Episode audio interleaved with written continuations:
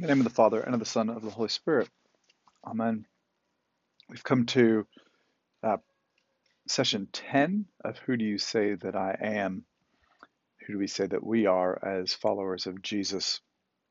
And today, Jesus again uh, proclaims who he is in John chapter 15 when he says to his disciples, I am the vine, I am the true vine, and my Father is the vine dresser. Every branch in me that does not bear fruit, he takes away, and every branch that does bear fruit, he prunes, that it may bear more fruit. Already you are clean because of the word that I have spoken to you. Abide in me, and I in you. As the branch cannot bear fruit by itself unless it abides in the vine, neither can you unless you abide in me. I am the vine, you are the branches. Whoever abides in me, and I in him, he it is that bears much fruit, for apart from me you can do nothing. If anyone does not abide in me, he is thrown away like a branch and withers, and the branches are gathered, thrown into the fire, and burned. If you abide in me, and my words abide in you, ask whatever you wish, and it will be done for you. By this my Father is glorified, that you bear much fruit, and so prove to be my disciples. So, um, it's sort of very clear today who Jesus is. He is the true vine, um, and we are the branches. And it's even easier to figure out who we are um, in this passage because we are to be those that bear fruit. We are to be those that remain in the vine and attached to the vine, for that's where our health and our sustenance and our life is. Um, if you're not a part of the vine, then you'll wither and die, just like um, any other plant that isn't connected to its root source. And then you're good for nothing, right? Except to be thrown into the fire, um, which isn't to be confused with sort of eternal damnation, condemnation type things. It's just a matter of fact, right? This is what we're talking about. We're talking about um, uh, specifically grapevines, but can be true for practically any plant. And I know nearly nothing about gardening, about planting, about anything, but I do know um, about pruning and um, how pruning brings forth new growth and new life. And um, in when you're talking about grapevines, um, specifically here, if you don't trim back the grapevines, if you don't prune them, um, then they just go all haywire, right? They bear second class grapes or they um, just get all leafy and they look real pretty, but there's no fruit. And so this is what Jesus is really uh, talking about um, in, a, in a couple of ways. One is that um, he is the true vine. He is he is the way, the truth, and the life, like we heard last week. He is the source of of life to God. And He is when we're when we're come through Him, when we're in Christ, um, then then our life is filled, right? That we have that we are connected to the source of God, um, and and in many ways, you know, this is this is um, Jesus again saying he is the culmination of the Messiah of Israel. He is the culmination of the house of Israel. Because in the prophet Isaiah, he talks about planting his chosen vineyard. God, uh, that God plants his chosen vineyard is Israel, and uh, and so Jesus again isn't you know it isn't by accident that he says these things and he uses these examples. He's he's saying once again I am the way to God, right? I am the house of Israel. I am the temple. I am all these things, all these images that have been used to uh, project who God is as well as who Israel is, as God's chosen people. Jesus is saying to continue to be God's chosen people, you come through me. You remain in me, and I will remain in you. And and in that, um, there's pruning that will take place that will that will refine you, that will uh, focus you, that will cut away all the parts that are not holy or are a distraction. And you will bear much fruit. And the word that Jesus uses for pruning, um, or rather, Jesus or the gospel writer uses for pruning, is is um, sort of already a purifying type word, um, which which makes sense because it sort of links to already you're clean because of the word that I've spoken to you in the next in the next passage. Um, and so it isn't just that you're going to be pruned, you're going to be purified, right? You're going to be made holy in the sight of God. And already you are because you're in my word, but just continue in that word. Continue to abide in me because a branch can't bear fruit by itself. So you have to um, stay connected to the life force. And then the next passage is one of my one of my favorites, right? Um, Apart from me, you can do nothing. Whoever abides in me, and I in him, he bears much fruit. But apart from me, you can do nothing. And we don't like that. That's another one of these um, American statements that we're not crazy about. Um, who who do you think you are to say that I can't do anything without apart from you, right? I can do whatever everything I set my mind to. Um, I can be all I can be, you know. There, this is this is juts up against um, who we are and who we've become as culture. But Jesus makes very clear that our role primarily is to to remain in Him, to abide in His glory, to continue to seek, to live, um, as we talked about last week, as as as a servant, as one who loves, as one who lay down his life for his friends, as one who will strive to to live fully into the grace and glory of God. And the reason is is that we bear fruit that reflects God's glory. Right. This goes back to again John the Baptist, where he says to the the Pharisees, "Who fleed you from the wrath to come?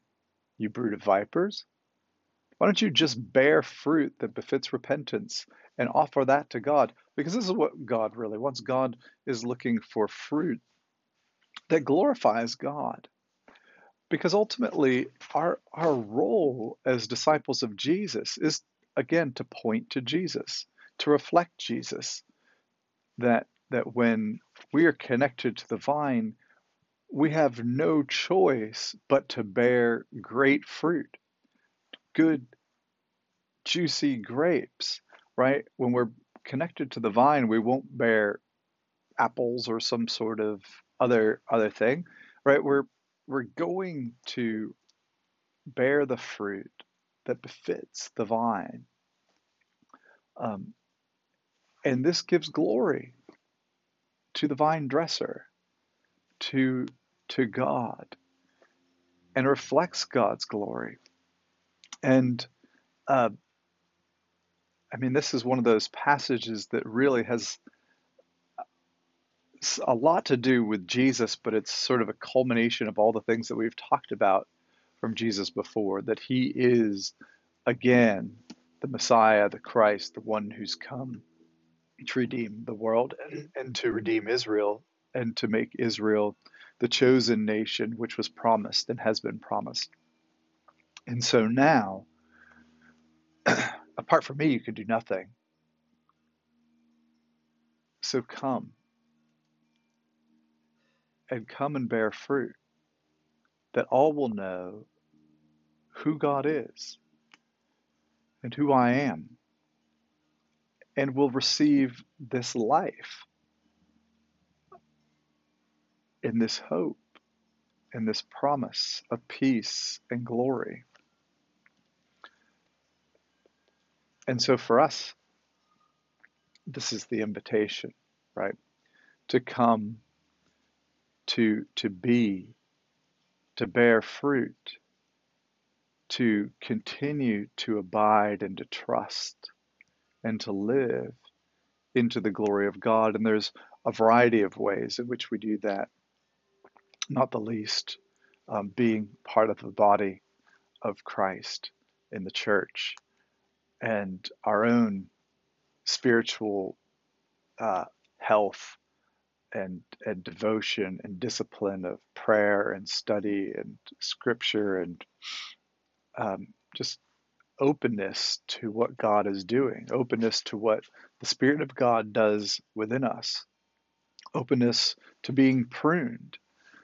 Um, because this is, and this is a good thing for um, us as well, is allowing ourselves to be pruned in order that we, we might bear much fruit, to be purified, not just cut off of those things that um, we know are bad, right? I mean, obviously, there's things that in our lives that we know are not holy and are not glorifying to God. And so those things certainly could be pruned. But we're not just talking about those, we're talking about even things where while we might have good fruit, we could even have better fruit if we allowed God to trim away some of the other things. That we don't need to do everything. This is an Advent um, sermon and not a um, Lent sermon, but in some ways, much of this is the same, right? That the oftentimes we can take too much on when we come towards Lent. At least me. Um, some people talk about giving things up for Lent. Other people talk about taking things on. And um, there's been times in my life where I have this great plan of all the things that I'm going to do in Lent, and um, you know, it just becomes overwhelming, and you don't really get much out of any of it because you've decided you're going to read all the Bible and you're going to journal and you're going to pray and you're going to fast and you're going to do this and this and this and this and this. And all these things are good, but um, pruning is sort of like my comparison that I've used before um, in mission to shotgun versus rifle approach. You know, you can you can shoot shotgun and sort of scatter your mission everywhere, or you can be precise. And Jesus in this passage is talking about being precise and God being precise, and and us being focused um, fully upon the glory of God and, and to allow ourselves to have things cut off. Because it's, as I said, it's easy to cut those things off that are not holy. Not easy, but you understand. They're easy to identify. It's harder to identify those things that maybe we need to leave behind that actually can be glorifying to God but maybe not from you anymore, right?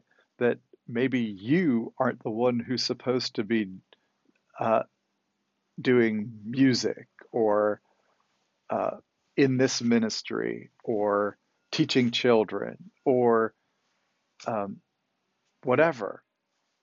Maybe you are called to do pastoral care in a nursing home instead, or you are called to teach children or you are called to lead music. I mean so uh, this is just a lot of a lot of his discernment and openness and dependence not just on the vine but upon um, each other which you know sort of is the next the next passages that that come. This is my commandment that you love one another as i have loved you. We said this last week this was in John 13, it's again in John 15. This is my commandment that you love one another as I've loved you. Um, and if you abide in my love, my, you, my joy will be full. Your joy will be full. Um, and so, you know, here we have each other to to depend on, to encourage, to bless, to confirm, and maybe sometimes to challenge as well.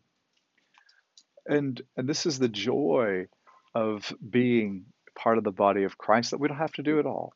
Right? Paul talks about that in um, his letters of the body being one but made up of many members of a variety of spiritual gifts and abilities. We don't have to have every spiritual gift. In fact, we probably won't even come close. And so some of that pruning is sort of honing spiritual gifts that we have, that we might truly bear fruit for the glory of God.